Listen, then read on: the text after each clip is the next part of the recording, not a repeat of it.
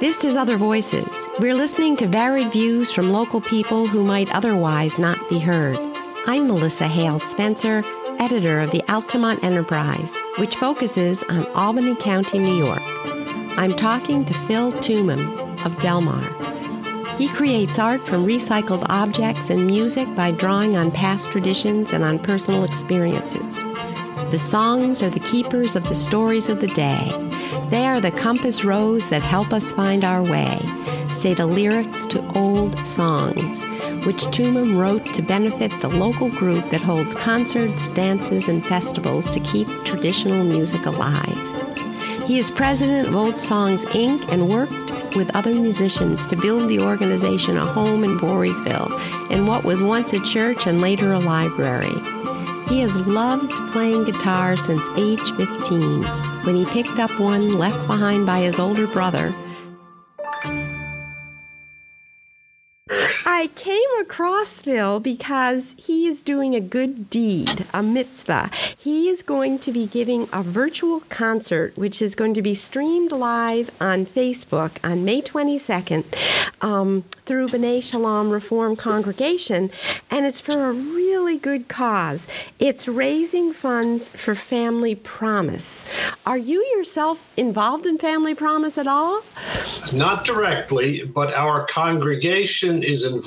We we there are a number of uh, houses of worship that support Family Promise in the uh, uh, in the Capital District. Uh, it's a subset. There's a there's a national Family Promise, and this is the uh, the regional. Uh, and we are in partnership with Delmar Presbyterian Church, and um, so the, so the two organizations are co-sponsoring it and a member of our congregation, uh, Becky Marvin, is a board member of Family Promise. We've supported it for quite a while now. So um, I uh, thought it would just be a nice thing to do uh, to, to help that effort. And Family Promise, as I understand it, helps homeless families stay together so that they're not in separate shelters. They they are provided. It, it, it actually it, it, actually provides uh, lodging and support for families. There are a number of what they call host congregations, which actually have the facilities in their um, in their buildings to house people. So, uh, and that's what a Delmar Presbyterian is a host congregation. So they can actually house people. B'nai Shalom doesn't have the uh, facilities to be able to directly house them ourselves. So we are in partnership and support uh, Delmar uh, Presbyterian. And uh, the so families actually stay in the various uh, churches or or, or synagogues and uh, f- for a period of time while uh, while they while uh, Family Promise and other organizations help them to find suitable lodging and other and I believe they also provide other assistance like assistance in um, transportation and finding employment and so forth. So it's a great organization and I'm happy to support them. Yeah. So really the heart of this though is finding out about you as a creative person, both a musician and an artist. I was kind of bowled over looking at some of your artwork that you have pictured on your website.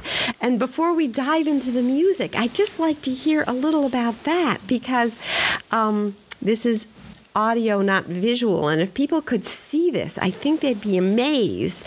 It's like you take discarded parts and you make them into sculptures. just just tell us a little about that process. Exactly, it's all uh, recycled materials.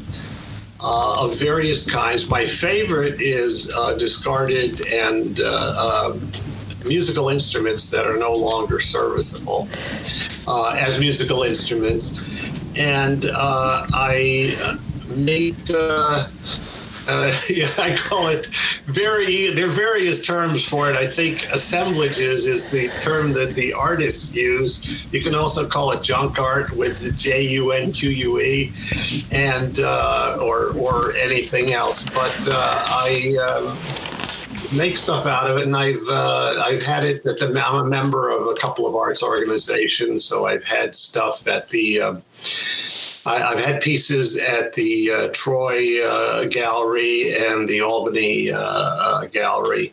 Uh, I'm forgetting the exact name of the places and several yeah. other places as well. And I, have even I've even sold a piece or two. Well, I love there's such a whimsical nature to them, and all through your work, both music and art, you seem to have this wordplay going on. It's just so much fun. Like I'm looking right now at Pennsylvania, and Pennsylvania is spelled P E N C I L Vania because it is made out of pencils. Yeah, yes. So, uh, like, how is it that you do you find the object first and then think, hmm, or do you think of what you want to make and then look for the objects? I mean, how, how does that process go? Mostly, I find the stuff first because you know uh, if I. Uh, you know the way I work, it's it, if I conceive of something, then it can be a huge effort to try and find the specific things. Uh-huh. So uh, so and since and since my goal is to re- use recycled materials and and and buy uh, you know ideally nothing new. Sometimes I mostly I have to buy fasteners, or occasionally I have to buy a piece of wood backing or something like that. But uh, since the goal is to use recycled materials, it's more of you know uh, the other term for uh, assemblage is another term the artist uses found objects or found items, uh, and uh, so it's most mostly found stuff. One of the, the uh, first ones I did was uh, a bunch of guitar necks, which is on the website. And I was, uh, you know, I've been playing the guitar since I was 15, and I, I love guitar. I have a bunch of them. And uh, I was up at the Saratoga Guitar uh, Show that was run by the late uh, Matt McCabe. And uh, I found a suitcase full of guitar necks for something like 20 bucks. And I just thought, I got to have it. I don't know what I'll do with it, but I got to have it. And so I, I brought it home, and uh, my wife thought I was nuts, basically, as did, as did the guy I was with at the guitar show. But they sat around for a long time, probably you know, four or five years, and then suddenly I had this brainstorm, and I uh, laid them out on a four by four uh, uh sheet uh, sheet of plywood covered with canvas. And I decided, yeah, that's what I want to do with it. And so I made a kind of an abstract piece out of uh, nine or ten guitar necks. And since then, since then, I've come came across a bunch of banjo necks, and I made a sequel to it, among other things. so um, the one that I'm looking at, and I'm just uh, intrigued by the title, although I don't understand what the objects are. It's called the Mother's Day Tree. What is that made out of, and how how did Mother's Day come into it? Well, uh, okay, a few a few things there. Um, our synagogue had a an organ, electronic organ from the 1950s that was donated some time ago before I joined, and um, it stopped working. And it also, uh, for a while in Reform synagogues, organs were in fashion, and they've go, they've gone out of fashion. Uh, uh, there may still be, uh, to my knowledge, I'm not an expert on that, but uh, so it didn't work, and uh, it just sat there taking up a lot of space. And I, I am kind of the, I'm chairman of the house committee of the synagogue, which means sort of the resident handyman, get things done. So um, eventually we decided to get rid of it, and I was charged with doing that.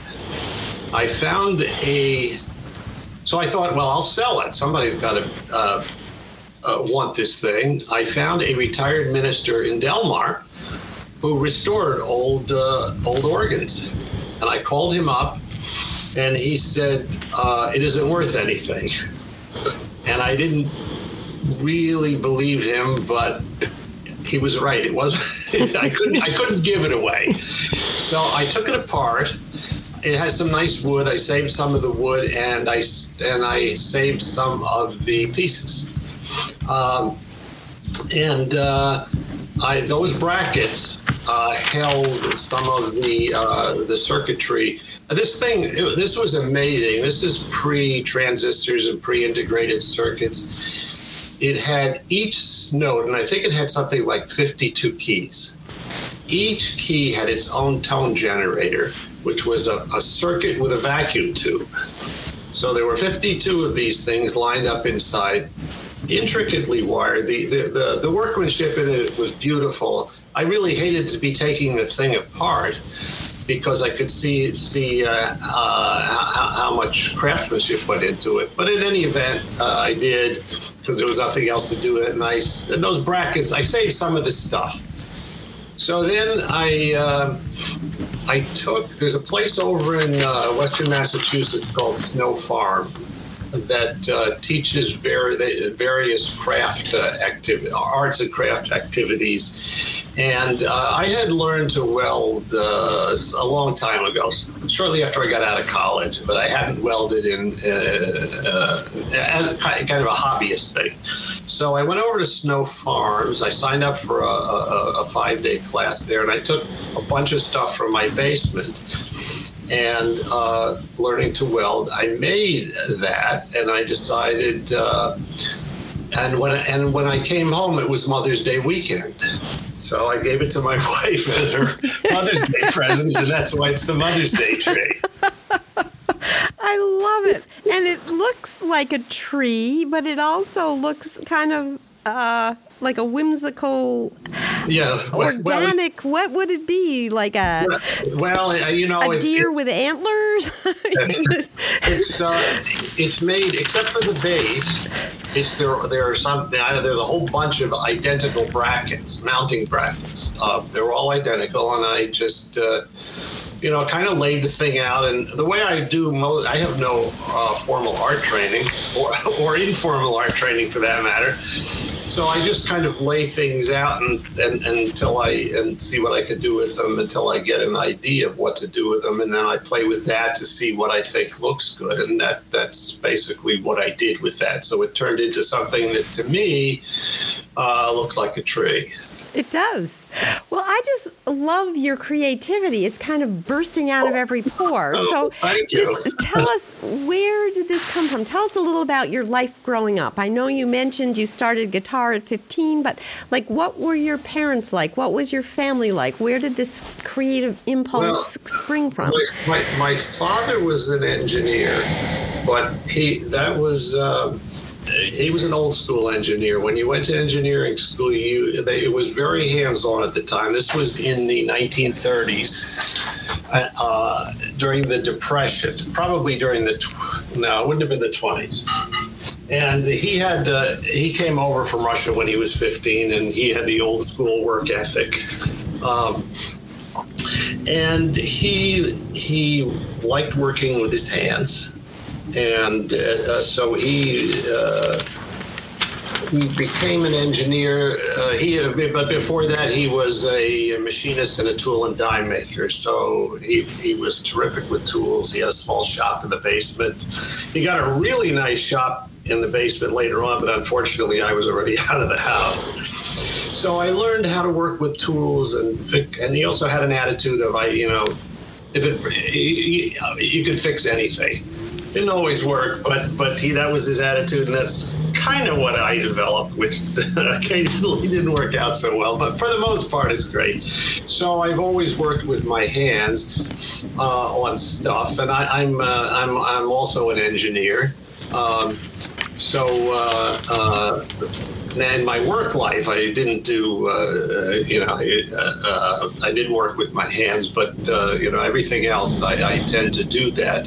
Uh, where did the creativity part of it come from? I don't know. My parents were, uh, you know, um, reasonably well educated, and, and the, Beyond that, I don't know. I can't tell you. okay. It's just, it's just what it's, just, it's just what I. It's just know, in there. It's just it's part just, of just, you know, it's what I grew up with. So, what led you to the guitar at 15? How how did that happen? Uh, well, um, my brother, my older brother, went in the service, and he left two junky guitars behind, and. Um, one was an eleven dollar guitar and one was a seven dollar guitar, just to give you an idea. Oh my gosh! so they, they, they, you, uh, I think the eleven dollar one that was the new price. The seven dollar one it was a used one.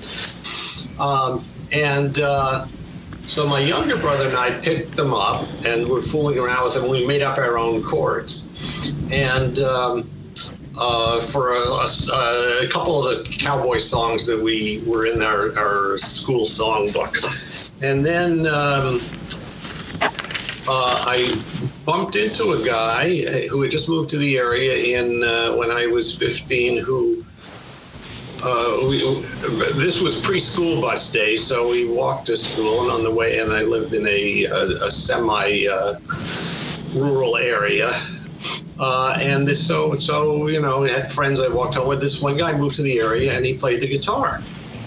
And he said, I said, Oh, I have a guitar. And he said, Well, I'll teach you something. And he taught me the, uh, there's a song on, on that first CD called Four Chords. Those, if you know those four chords, you could play 90% of the doo-wop songs that, of all the doo-wop songs that were ever recorded. Mm. if you know those four chords. So all of a sudden, when I learned those four chords, now I could play a whole bunch of songs. And uh, then, uh, so fast forward a couple of years, and all of a sudden, the dan- dances used to be sock hops. And then I think I was in 10th grade, and I went to a dance, and there was a band playing with um, uh, uh, two guitars, two regular guitars, a, a bass guitar, and a drummer. And um, they were mostly instrumentals. I think they sang one song or two songs. And I just turned green with envy and I said, I got to do this. So I went to summer school and took and I thought, what can I get in the? How can I learn something the fastest? Because I didn't have an electric guitar and I wasn't that good on it. And I went to summer school and, where they taught uh, a band. Uh, there was a band class where you could learn an instrument from the music teacher. And I signed up to. He was he was teaching marching drums because they had a marching band for the football games. And I signed up. I learned basic drumming and I bought myself. Uh, I still remember for seventy five dollars I bought I bought a three piece drum set from a place in Middletown, New York called the Gun Center. Believe it or not, in this little corner where they sold musical instruments, and uh, and I was a drummer and I got in and, and I got in a band with this guy who had been teaching me the guitar and I, a couple of others and uh, we were terrible but we were a band and that's how I got started playing music.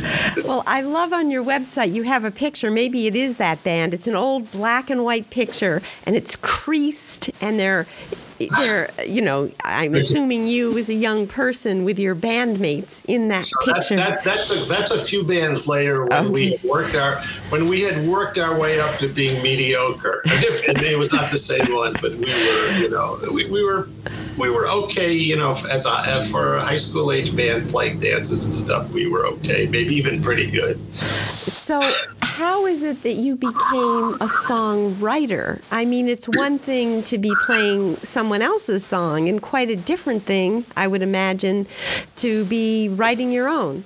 Yeah, it is very different. Well, I wanted to from from uh, almost from day one. I wanted to write songs, and I wasn't uh, wasn't very good at it. And then in in the, the, band, I think it's that band in the picture, or at least with. Uh, maybe one of the other guys. I was in, in we had an opportunity for, to audition for a big time studio in New York, in, in the city.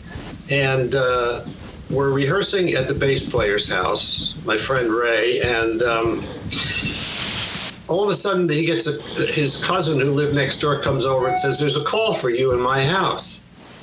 Well, the guy says we're looking for. He said, "I remember I I was in your cousin's house and I heard you played with a band. We're looking for talent. We want to we want auditions. Now this is about 19. It's the early 60s, so the Beatles are out, and all these groups, all these singer songwriter groups, people, you know, the groups that uh, write their own songs. So he asks us. He says, write some songs that come down and audition to, for us. So Raymond and I write a one and a half songs basically, uh, and um, we go down an audition. This is a studio. It was Scepter Wand Records. Louie Louie, the record Louie Louie was on the wall.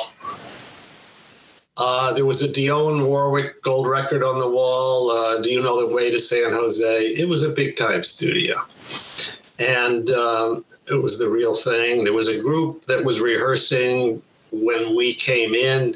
They were really good. We were kind of intimidated. So we, we, we played our song, our one song, and then we played a couple of our the covers that we played in the band and they said, "Well, the, your songs aren't any good, but we're, we're, well, if you're willing, we'll work with you, and um, uh, then if something comes out of it, then we'll talk about you know a contract or something like that." So now we were two 18 year olds and two 19 year olds this time. So I'm a freshman in college. Two of us are freshmen in college. Two are high school seniors. The high school seniors go back and spread it over the school that were throughout the school that were famous rock stars. I'm not there because I'm now. I was going uh, uh, to school. I was home on the weekends.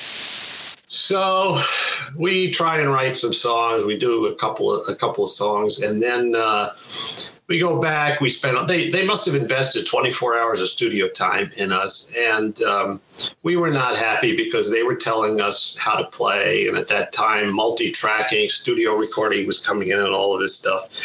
And um, to make a long story short, we we had a band meeting and we decided to tell them that they were ruining our sound. So, as, as only as only teenagers can do.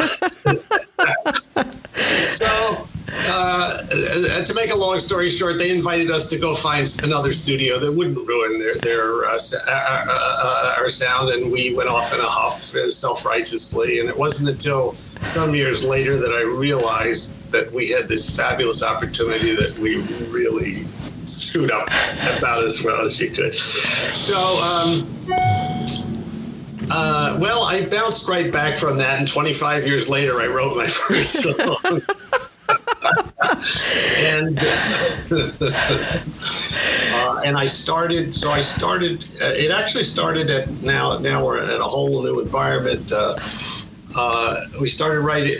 Uh, uh, people were there was a wholesale retirement at, across the state. I worked for a state agency, and we started with a friend of mine. We started writing parodies to roast people as they retired, and. Uh, so even though I had kind of, I was kind of waiting for the bolt of lightning to hit, so I would, you know, so all of a sudden I could start writing songs. Uh, well, that never happened, but we're writing these parodies, so we would take existing songs and change the words. And then one guy retired, and I uh, he was the head of the state agency, and I wrote a real song for him. It was about the Adirondack Park because he had been chairman of the Adirondack Park Agency.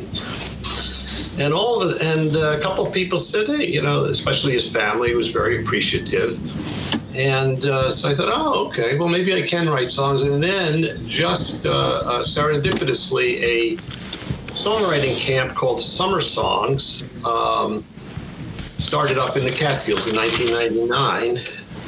And um, I actually, I also on that first CD, I have that a song called Summer Song, which was inspired by that. And the, so I started going there, and then I learned how to write songs.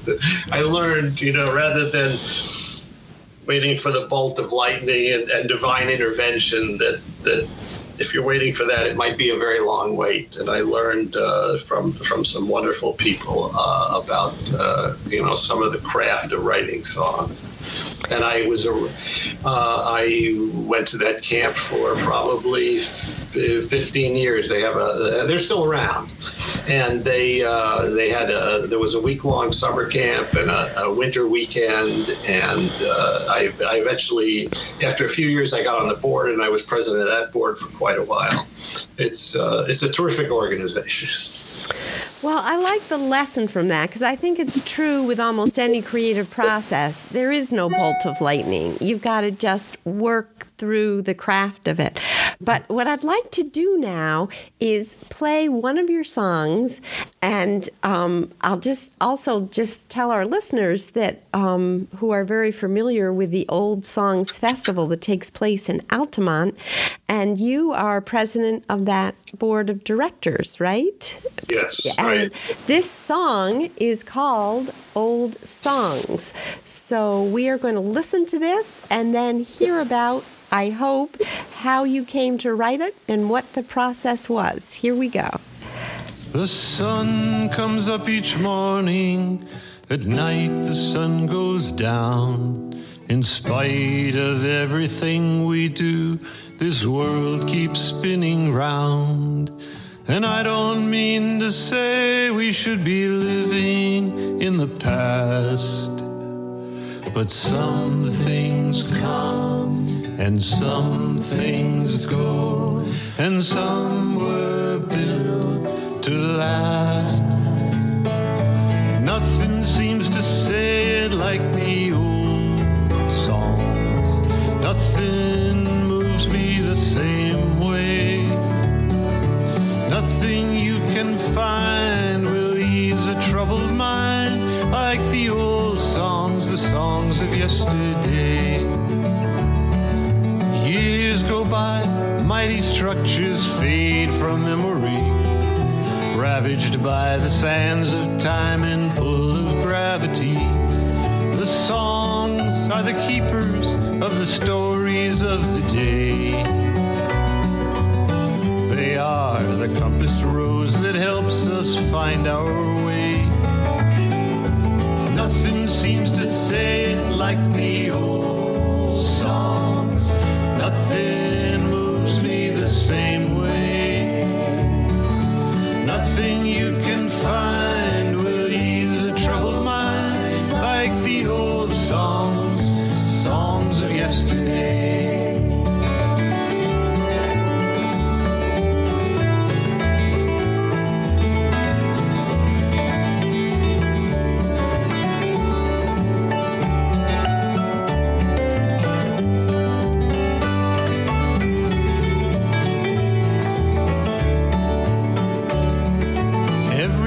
time we sing a song from the days of yore, we honor the memories of those who came before. From ancient rites and rhythms to the whirling of the spheres. The stories, tales, and ballads are music to these ears. And nothing seems to say it like the old songs. Nothing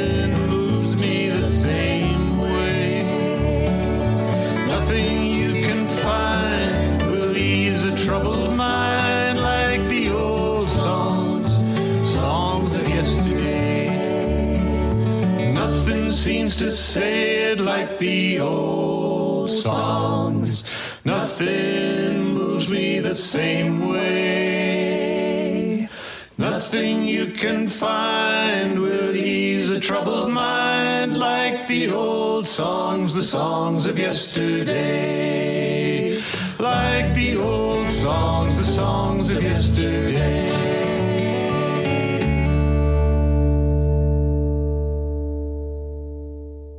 That was just really great to listen to. Oh, thank you. So, I'm just tell us a little about how that song came to be. I'm particularly interested if you work from the words or you work from the melody or how do they come together in your head? So first, let me just uh, mention that um, one of the neat things about that song is on the hammered dulls. Bill Spence, the late Bill Spence, is is playing hammered dulcimer, and uh, uh, Roger Mock, who was the art director and assistant director at Old Songs for many years, is playing. I'm just looking at the CD. I don't remember if he's playing. Uh, uh, guitar or um, Oh wait a minute! No, when we played it live, he's not. He, I don't think. I don't think he's on that uh, on the recording. I know he's accompanied me uh, on the mandolin on that several times, but Bill is on there, which is a was a wonderful thing. Um, and uh, so uh, we uh, about the time I got on the old songs board, 2002, we started looking for a permanent home and uh, we ended up buying the building on South Main Street, which was the uh, originally a, a, church, and then it was the Voorheesville Library for many years. Then it was a sports bar, or perhaps two different sports bars, and then we bought it, and a bunch of us were restoring it. And uh, as it happened, I was between jobs at the time, and I had given myself a sabbatical, so I had a fair amount of time. So I uh, worked on it along with lots of other folks. And then uh, they every um, January, um, uh, Andy Spence, who was the uh, you know the founder and executive director there, would put on a sampler concert to raise money to jumpstart the festival in the summer, and uh, and they would get uh, locals to play. So uh, somehow the idea came out that the people who worked on the building should um, play there. And there were enough of us there. About half the people who worked on the building were musicians, and including Bill. And um, we didn't so it, it, sort of floundered around because there, there, we weren't a band we were just a bunch of a bunch of uh, people and then so i talked to andy and i said well you, uh, you want me to write some songs you want me to organize this thing and she said she said sure go ahead and I talked to the others and I said, Well, I have a couple of songs that I'm working on. Is that okay? Or do you want to do something else? They said, Sure, we'll do your songs. So I, uh, I I don't remember whether I started writing it then or I finished, you know, or I wrote it specifically for that sampler concert. But uh, that's where it came about, and I tried really hard to to write it as if it could have been written, you know, in the in the 19th century, uh, to make it sound like that, and to uh, to make the arrangement sound like that. Uh, so uh, you know, and then I just tried to imagine, okay, well, what what kind of language would would you use in, in a in a song in that period? There was, you know, you don't they didn't use a lot of fancy imagery or things like that. So I wanted to because some people, I was in a few different uh, songwriting uh, circles, and you know, people would we critique each other's songs and people would say well it's too uh, you know gee you should use some more imagery. And i said well no that's that's out of the character for what i'm doing in this particular song. Uh, so uh, uh it was uh, and that's where the and uh, so the first performance of that was at the sampler in I think 2004, and then when it came time to record it, to record it, I, I had to have Bill play on it, and unfortunately, he agreed to do so. Um, so uh, so that's what uh, that's the story of. of yeah, I love the story, and what I like is I had thought until this conversation of music writing as kind of an independent, like you're alone in a room, or Beethoven going on his long walks. But here it came out of a, a group consciousness. You know, it came out of yeah. this idea of a fundraiser for a, a cause for old songs and uh, people working physically together on a building and um, filling a, a, community need, actually. Yeah, so so it was, you know, there was sort of that group dynamic, and then I wrote it. My, I actually wrote it myself, but. Um, the uh, uh, but as far as you know where all of the the background came from it was from that whole being sort of steeped in that you know spending a few months in that building with uh, with the other folks who obviously all of whom were dedicated to to old songs and to the kind of music you know traditional music so uh, that's kind of what inspired the uh, the whole thing. Uh, to go to your other question, um, mostly I write lyrics first, but not always. Uh, there's another. Um, there's a song on that CD called Joe Pye. Joe Pye is a plant that's uh, that grows in the north. I think it's uh, my wife is the master gardener, but uh, uh, she I uh, so but I had to make it botanically correct so it would pass her approval when I wrote it. But that one that was one where I uh, I woke up in the morning with a tune in my head. And I spent uh, pretty much the, the better part of a Sunday trying to learn it on the guitar because uh, my I'm uh, my ear is not that good. So if I hear something in my head, I don't just sit down and play it. I have to figure it out. But so I figured that out, and for the longest time, it was an instrumental. And uh, I called it. Uh, my daughter uh, had been talking about discovering this plant, Joe Pye, and I thought, oh, that's a pretty neat name. So I named the song Joe Pye. And then a while later, after I was playing it for a while, I thought, man, maybe I should try and put lyrics to it. And, and, and I did that. And I came up with it. Now that's one of my favorite of my songs. Um, so, uh, but, but in most cases, I'd say I write the lyrics first. Uh, and then uh, and then try and come up with music that uh, uh, goes, you know, that, that matches the spirit of this and the intent of the song. I'm going to have to listen to that. My husband brought home Joe Pye for us. It's taller than we are. It's a huge native plant. So, it's just so, taken over the front of our house. So there's one of the, uh, it, it's a, uh, what would you call it? An anthropomorphization. I'm not sure I got that right, but you know, it, it, it personifies the Joe Pye plant. And one of the lines is, "I grow six feet tall and look you in the eye." I love it. That's great. And the kind of music that you do, and maybe it's because we just listen to old songs, it seems like it's the kind of music that brings people together. You know, so often people are listening through their earbuds and have music as like a, a, a separate function rather than as with the old song concerts where people come together. And your kind of songwriting seems to me to be the kind that, you know, I read in some of the notes you had taken. Um, we all know about sea shanties that sailors would sing, and you've developed your own form of land shanties. Which... Yeah, no, for, for landlubbers who, who, who uh, get motion sickness. oh, yeah, but just this idea of like a shared music is that is that part of your philosophy, or? Well, yeah, yeah it's it's it's. Um, you know, it's hard to find a label for it, but you know, when people ask what kind you do, I say, well, contemporary folk. And and now lately, I just come across a new term that I'm using, acoustic Americana, because Americana is one of the latest uh, terms of art for for this, you know, uh, American amalgamation of so many different traditions and styles and uh, and subjects and all of that. But it's uh, many many of my songs are story songs. Um, and um, they're uh, you know so you have to uh, you know they're kind of songs you have to listen to because there's you know the uh, because I'm not right. You know, I do a few instrumentals that are just uh, you know designed to you know like uh, like the Joe Pye one I mentioned. That's a nice instrumental, I think.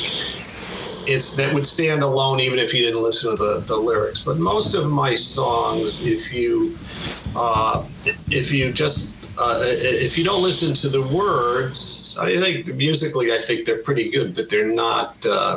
They're not going to be uh, uh, uh, they're not going to be top 40 hits.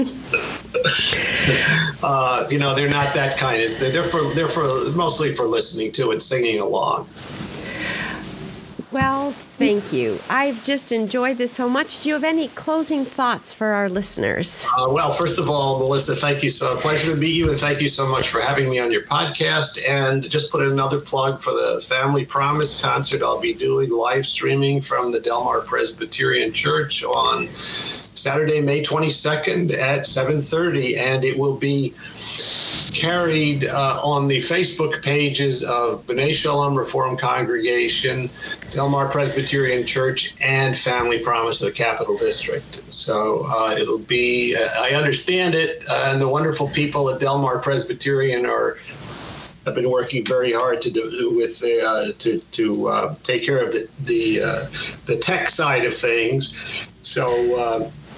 Uh, it'll be they're doing the live streaming stuff and i'm very grateful for that well we'll be listening thank you so much thank you. And of course all funds i'm including any cds i may happen to sell through the uh, through that concert will all go to family promise